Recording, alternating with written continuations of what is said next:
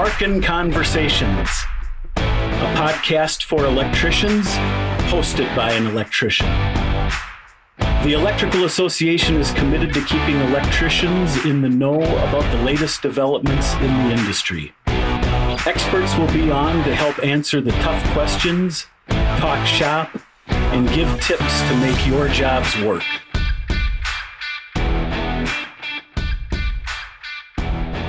Greetings. I'd like to welcome you to another podcast presentation of Sparkin Conversations by the Electrical Association. I'm Mike Miller, your host. Once again, I'd like to thank you for joining this Electrical Association podcast for one of your sources for information for things going on in the electrical trade. I'd also like to extend a thank you to Federated Insurance for being our sponsor for this and many activities of the association. Today's presentation features an individual who works for MnDOT. I would like to welcome to our microphone today Beth Kallestad, MnDOT Principal Sustainability Planner. Beth, please give our listeners some details about your past educational experiences and your past and current roles with MnDOT as Principal Sustainability Planner. Uh, hello, Mike. Thank you so much for having me on today. Um, I have been working in Minnesota in the environmental sector for about the past 25 or so years in a variety of roles in um, nonprofit, private industry, and uh, local government, and now state government as well. I've worked on water quality, climate action planning, and now kind of focusing on the electric vehicle infrastructure planning here at MnDOT. You have a, a quite some credentials there, Beth. So, moving into the first question, I think it's a good time to kind of acquaint some of our listeners a little bit more with EV stations. Of course, many electrical workers have wired them, but some haven't. So, if you could maybe explain the three levels and a little bit more about that, I think that'd be helpful.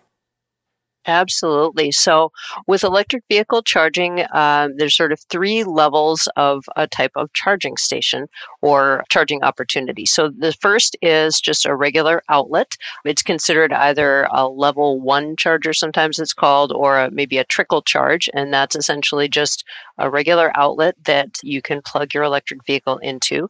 And it takes quite a while to do the charge there, but it is an option.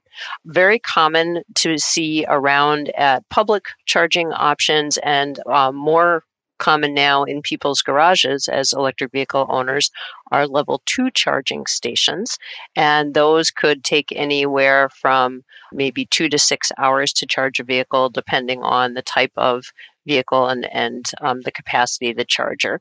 And then there's the third level, which are considered the fast chargers. You might hear the term DC fast charger, direct current fast charger. And those range anywhere from a 50 kilowatt charge up to some are going up to 350 kilowatts charging at a time. And so those are the ones that we're starting to see more of off busy roadways or in some other locations where people want to have a charge uh, opportunity that's probably less than an hour or so. So if you think of it as um, kind of trickle, maybe a garden hose, and then a fire hydrant sort of situation, those are the types of the kind of the visual analogies that we would use on the types of charging stations.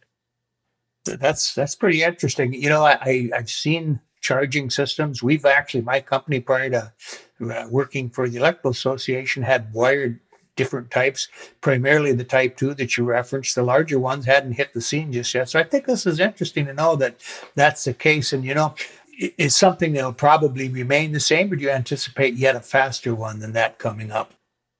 Yeah, I'm not sure. It's a it's a pretty rapidly evolving industry. I think there's some questions around, you know, how how much capacity the batteries have to take the charge that's offered, and then sort of what makes sense in terms of the power supply at the locations where the charging stations are. So we'll see um, where where things kind of shake out in terms of what's a common charging standard.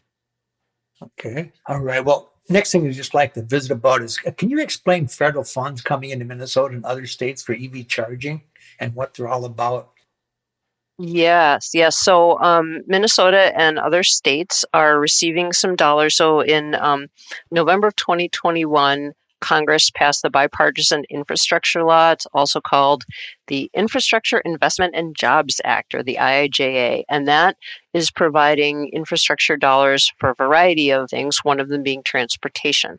And so there's two buckets of federal dollars coming specifically for or that help with electric vehicle charging stations. So one is the National Electric Vehicle Infrastructure Program, and that's the main one that I work on. We call it NEVI is, is sort of the acronym for it. And it has dollars that go directly to the Departments of Transportation in the various states to help implement the fast charging infrastructure. And then there's also some dollars that Federal Highway Administration is doing through a grant process. Those are called discretionary funds, um, and they just had a grant round for that earlier this year. Um, so those there's those two areas under the NEVI program.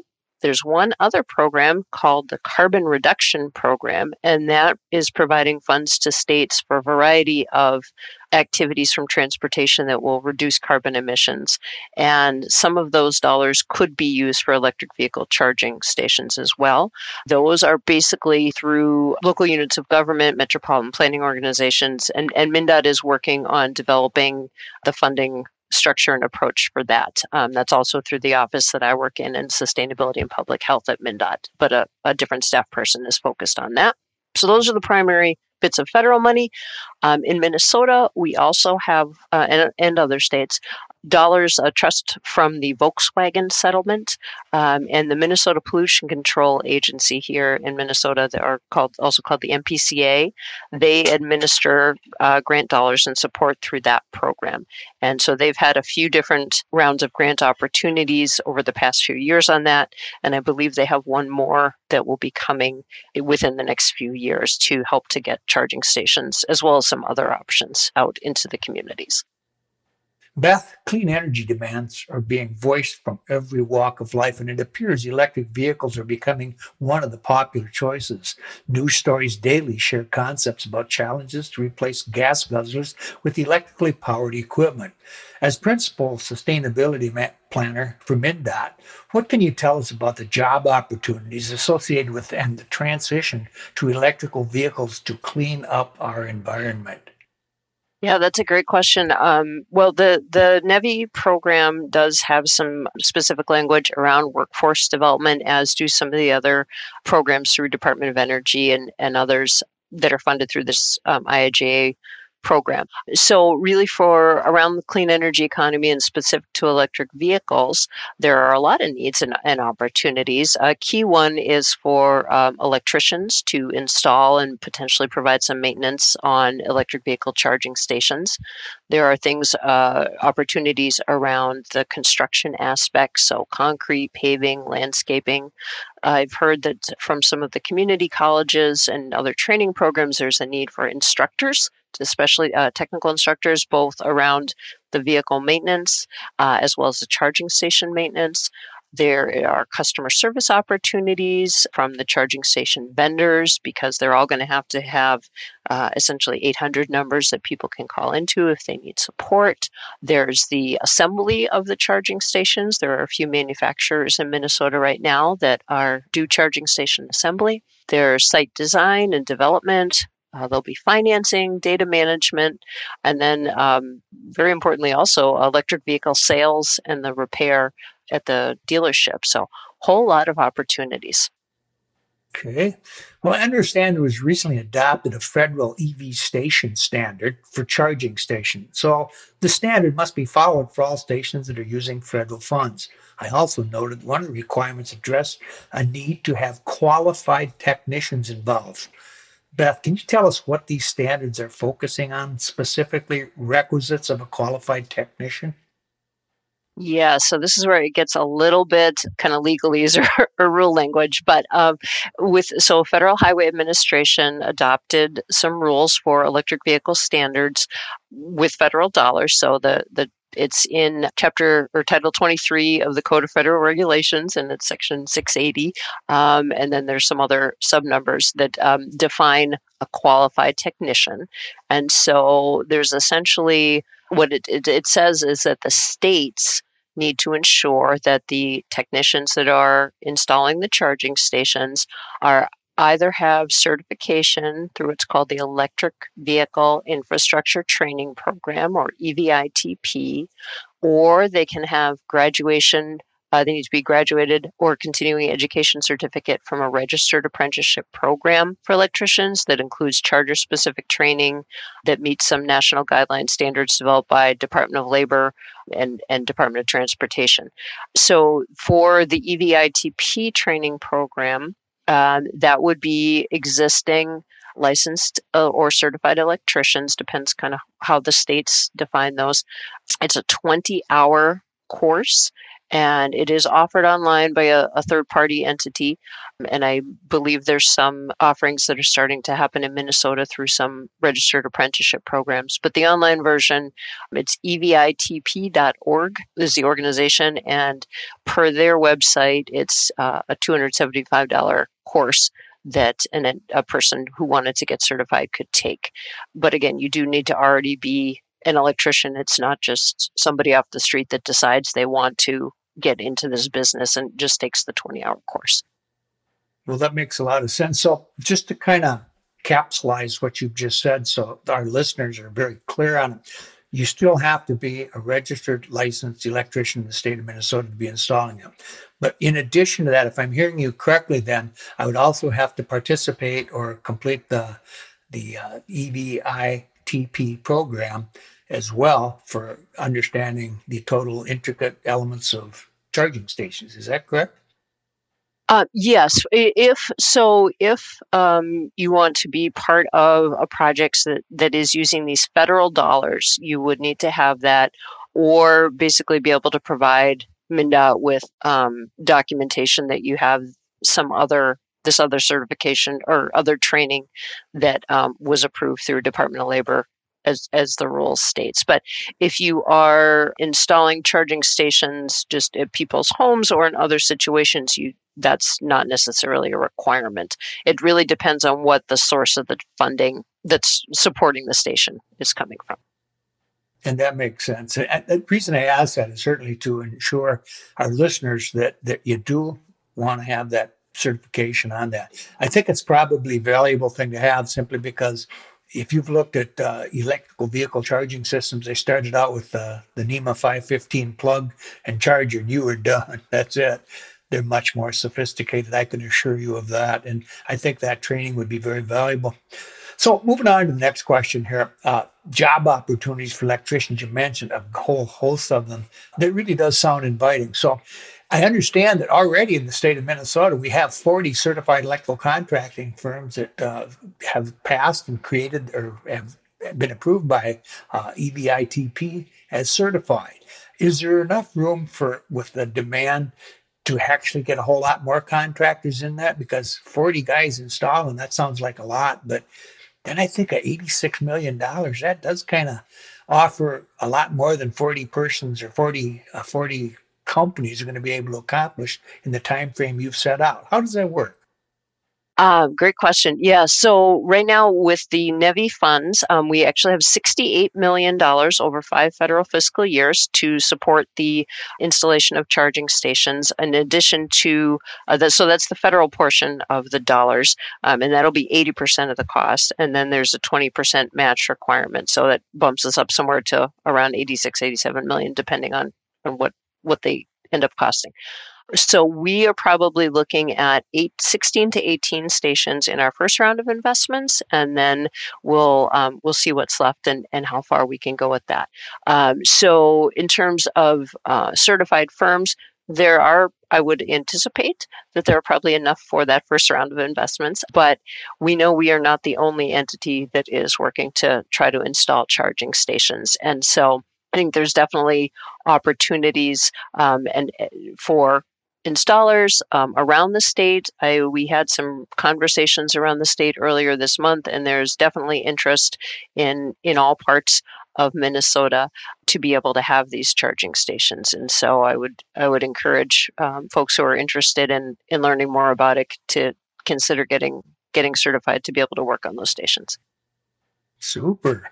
One thing I can tell you, and you're probably aware of it, is electricians are, are sometimes tough to find. And this would certainly be a, they would certainly, if they're interested in getting becoming involved in it, uh, they should get their name on the list and start moving forward on it. So, looking at our next question, Beth, of course, all electricians in Minnesota supplying construction services for typical fuel stations have to be licensed. And I know we'd already addressed this, but but just another quick one on, to kind of pigtail off of that. For electrical contractors interested in finding site host installer teams for the DC fast charging stations throughout Minnesota's MnDOT coverage area how would we sign up for that, or how do we find out about becoming a member of that interested partners list? Yeah, so we have on MnDOT's website, we have an electric vehicle infrastructure plan web page, um, and it sounds like you all will be able to put a link to that in the um, in the podcast notes on your website. And on when you get to that page, on the right side, there's a sidebar that has an area called Important Links. And from there, you can see a line that says Fast Charging Interested Parties Sign Up. And that will take you to a very short form where you can put in your information about your business, uh, you know, business name, address, contact name, phone number, email. And then once a month, we are updating the list. So we take all the people who have asked to be added to it and we update an Excel spreadsheet that is on that web page with the contact information for all the interested parties on there. So there are electricians on there, there are charging station vendors, there are interested landowners, site hosts, uh, retail businesses, things like that, who want to be part of a team to bring forward an application. And so if anyone is interested in having their, their name or business added to that list, you can go ahead and do that. And we update the list once a month around the 15th of the month. Uh, we are not actively then connecting people. So we do rely on if you're interested, you need to then go and look and see who else is on there and contact them directly. Boy, you folks have done your homework. That sounds like it's going to be actually easy to jump into this situ- situation. Uh, our next question is is kind of a neat one, and sometimes it, it's a little controversial. But uh, as you know, DC fast charging won't be here tomorrow or even next year, and this gives us some time to prepare for its coming. But do we or will we have the electrical generating capacity and transmission infrastructures in place to support this massive demand for electrical energy when it's needed? Yeah, that's a good question. And and you'd be surprised there are actually more stations I think out there than than people realize. There's a great um, Department of Energy website. It's called the Alternative Fuels Data Center, and people can look up charging station locations there. And there are some other different apps that, that you can you can look up where stations are. But in terms of the charging capacity, it we've had some conversations with utilities, and I think you know I don't want to don't want to put words in their mouth and speak for them too much, but I think for the stations we're looking to install on interstates 94 and 35, we're fairly confident that that that capacity is going to work. I know the utilities are trying to understand how this is a different EV charging demand is different than a standalone building that you know has regular operating hours and things like that. So they're they're all trying to assess right now what the demands are going to be and working on infrastructure upgrades. And there's separate uh, federal dollar support for the the grid infrastructure upgrades to some extent at least that will be needed. But yeah you maybe maybe you can get some folks from the utilities on for a separate conversation and dig into that some more well, that would certainly be a, a, wise idea. And I know it's a little tough in your position to answer questions on their behalf, but I, I think you've done well to let our owner, or excuse me, our listeners know that it's certainly something that you're just not going out there blindly and saying, yep, we're going to do it and it's going to work without a little bit of thought concerning where's that energy coming from? Because as we know, the opponents have certainly hammered on that concept as well to a point where some people don't believe it's possible. But, you know, I, I think it is. And I think when people realize the benefits of it and uh, what it does for the environment, it's going to be a worthwhile effort. So, moving on, let's take a look at another one I've got here. So, we know the state of Minnesota derives a significant amount of revenue from fossil fuel sales. Can you share with our listeners how the conversion to electrical energy for transportation will create an equal tax revenue for all motorists? Of course, some perceive that the smaller user will maybe pay more than their fair share. How do you look at that? Yeah, so I, will do my best to try to answer this. Um, this is something you know the where the dollars are coming for funding transportation is something um, that MnDOT has been working on and continues to work on in, in collaboration with the legislature. Uh, we did just post a kind of an updated fact sheet on our webpage to try to answer some questions about the transportation funding mix, but I'll try to answer this succinctly. There, there are different um, tax and fee structures in different states for how they're making this transition to electric vehicles and and how those fees are going to work. But basically, in Minnesota, we have three sources that provide dollars for transportation funding right now. There's the motor vehicle sales tax, there's the annual motor vehicle registration taxes, and there's the motor fuel excise tax or the gas tax as we would call it. And so currently fuel taxes are the largest source and they make up about 45% of total transportation revenue in Minnesota.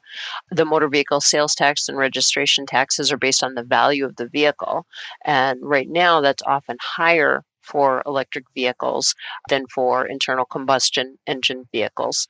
The um, battery, the straight battery electric vehicles also pay an annual $75 registration tax above what other vehicles would pay. So since EVs don't pay that gas tax, you know, there's a lot of questions about about this, but we have a few there's a couple tables and I won't try to describe it here for the podcast, but on that fact sheet that shows some sort of comparisons between the revenue from electric vehicles and to, to that highway user tax distribution fund and the internal combustion engine vehicles. But essentially right now, as the price of EVs is is higher, the revenue is actually a little bit more from the electric vehicles. As prices start to change or if internal combustion engine vehicle costs are different, that could change the situation. So I think it's something that is a, a work in progress, but that's the information that we we have available right now. Okay. Well, it looks like you got a good handle on that as well. That's always something I've wondered how in the world are we going to make that equitable? Because it, right now we pretty much make a reasonable assumption. When I fill up my vehicle, most that or a good portion of the taxes is making our highways beautiful and drivable, which I got to say I do appreciate. And that being said, what are you going to do with vehicles? I mean, you're going to charge them a kilowatt hour, a, a surcharge on that for a mile. You, yeah, it's a tough one. I'm glad you're looking into it. I think it's it fair for everybody. the fact that you've got the legislature looking over your shoulder, it's going to be, it's going to have to shine or it's going to get polished till it does. And I think you'll get the job done. So moving on to our next one, just looking into the future, Beth where do you see MnDOT with this massive conversion to electric vehicles in about three years or so? Yeah, so right now we are really focusing on getting this the NEVI program set up. It's different than types of projects we've done in the past in that we're working with private entities to, you know, design, install, operate and maintain the station. So taking a little bit of mechanics to, to get that set up and in place. And we'll be doing an application process hopefully this fall to start to, to launch that. Um, so really focusing on those DC fast chargers along those those um, two primary alternative fuel corridors right now, I-94 and 35, and then we'll see you know how much more we can do from there. As I talked about a little bit before, looking at how we are dispersing some of the carbon reduction program funds. Again, also that's also federal dollars, and and helping to support various community charging stations where there's there's interest there. And then the last piece is really just looking at how we transition our own fleet of vehicles to lower zero carbon vehicles over time. Um, you know, we have a lot of light duty vehicles within MnDOT, and so we're continuing to uh, to evaluate that and, and our charging needs for those vehicles as well. Great. Okay. Beth, is MnDOT hosting any public forums or meetings to continue to spread the word for all to gain more knowledge on this exciting project? Yeah, so on that um, electric vehicle infrastructure plan page, that is a great place to go to to learn more about what we're doing. We are planning to have, as I mentioned, a competitive site application request for proposal process sometime this fall, and we will be putting out information on that page. And if you can sign up on that page for updates. That's a great way to, to know what's going on as well. We're anticipating doing at least one uh, webinar virtual information session to talk about the site application process, as well as to um, have some opportunity. There'll be probably at least a two week window maybe more, where applicants could submit questions and then we'll respond to answer a whole bunch of them so there'll be a q&a piece on that page but i would invite people to go on there and take a look around and, and look at read the plan that's on the page if you're interested. We've also added an online mapping tool. If anybody wants to take a look at the potential areas that we're considering we didn't really dig into that a whole lot today but if you want to look more at the the sort of clusters, as we're calling them, of, of potential locations and where those could be. That online mapping tool link is also on that web page. I did look at that, and that is neat. There's a lot of yeah. them. I'm impressed. That's yeah, there's make it really um, nice. There's about uh, well, right now we uh, we're we're just making some proposed updates. We do an annual plan update every year now for this project to federal highways, and we're we're proposing going from 15 clusters to 18 to make sure we get the coverage that we need to meet the rule requirements.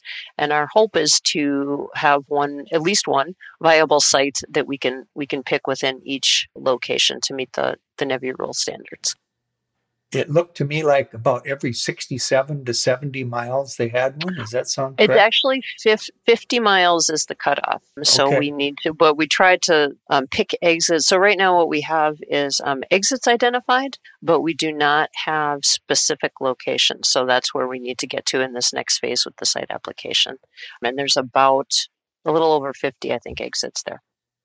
Wow. That should do the job, I would think. So here's a basic question some of our listeners may be curious about. If an individual were interested in asking a few questions about MnDOT's collaboration with the National Electrical Vehicle Infrastructure Program, how would they do that? Yeah, so the best again, the best place to go is is to our electric vehicle infrastructure plan webpage. It's part of our Let's Talk Transportation series of web pages on the MnDOT site. I you can also email me directly, um, and I have a big long email, but I'll I'll um, spell it out for you. It's e l i z a b e t h dot c r o t e a u dot k a l l e s t a d at state.mn.us. I will do my best to get responses out within a few days to folks. We do get a lot of inquiries, so um, please be patient. I think they will. Well, Beth, your position and responsibilities are extremely interesting and it has been most kind of you to share your views and perspectives of what MnDOT is doing to preserve our environment. And I'd like to also say, on behalf of the Electrical Association, I'd like to commend you and thank you for your efforts. And so another program draws to a close. I'd like to thank our guest, Beth Kallestad, for taking time out of her busy schedule to share with our listeners information about MnDOT and the National Electrical Vehicle Infrastructure Program. Thanks much, Beth. Are there any final messages you'd like to leave with our listeners? Uh, thank you so much for having me today. And again, you know, encourage folks to look into getting that EVITP certification so you can help us build this infrastructure that we need. You couldn't have said it any better, Beth. Thanks again. So, I'd like to thank our executive producer, Katie Grams, for her work behind the scenes to make this podcast happen. Also, again, a big thank you to Federated Insurance, who sponsors this presentation.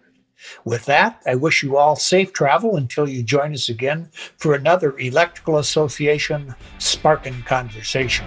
I'm Mike Miller. Good day. Sparkin Conversations was a production of the Electrical Association. For more information, visit www.electricalassociation.com.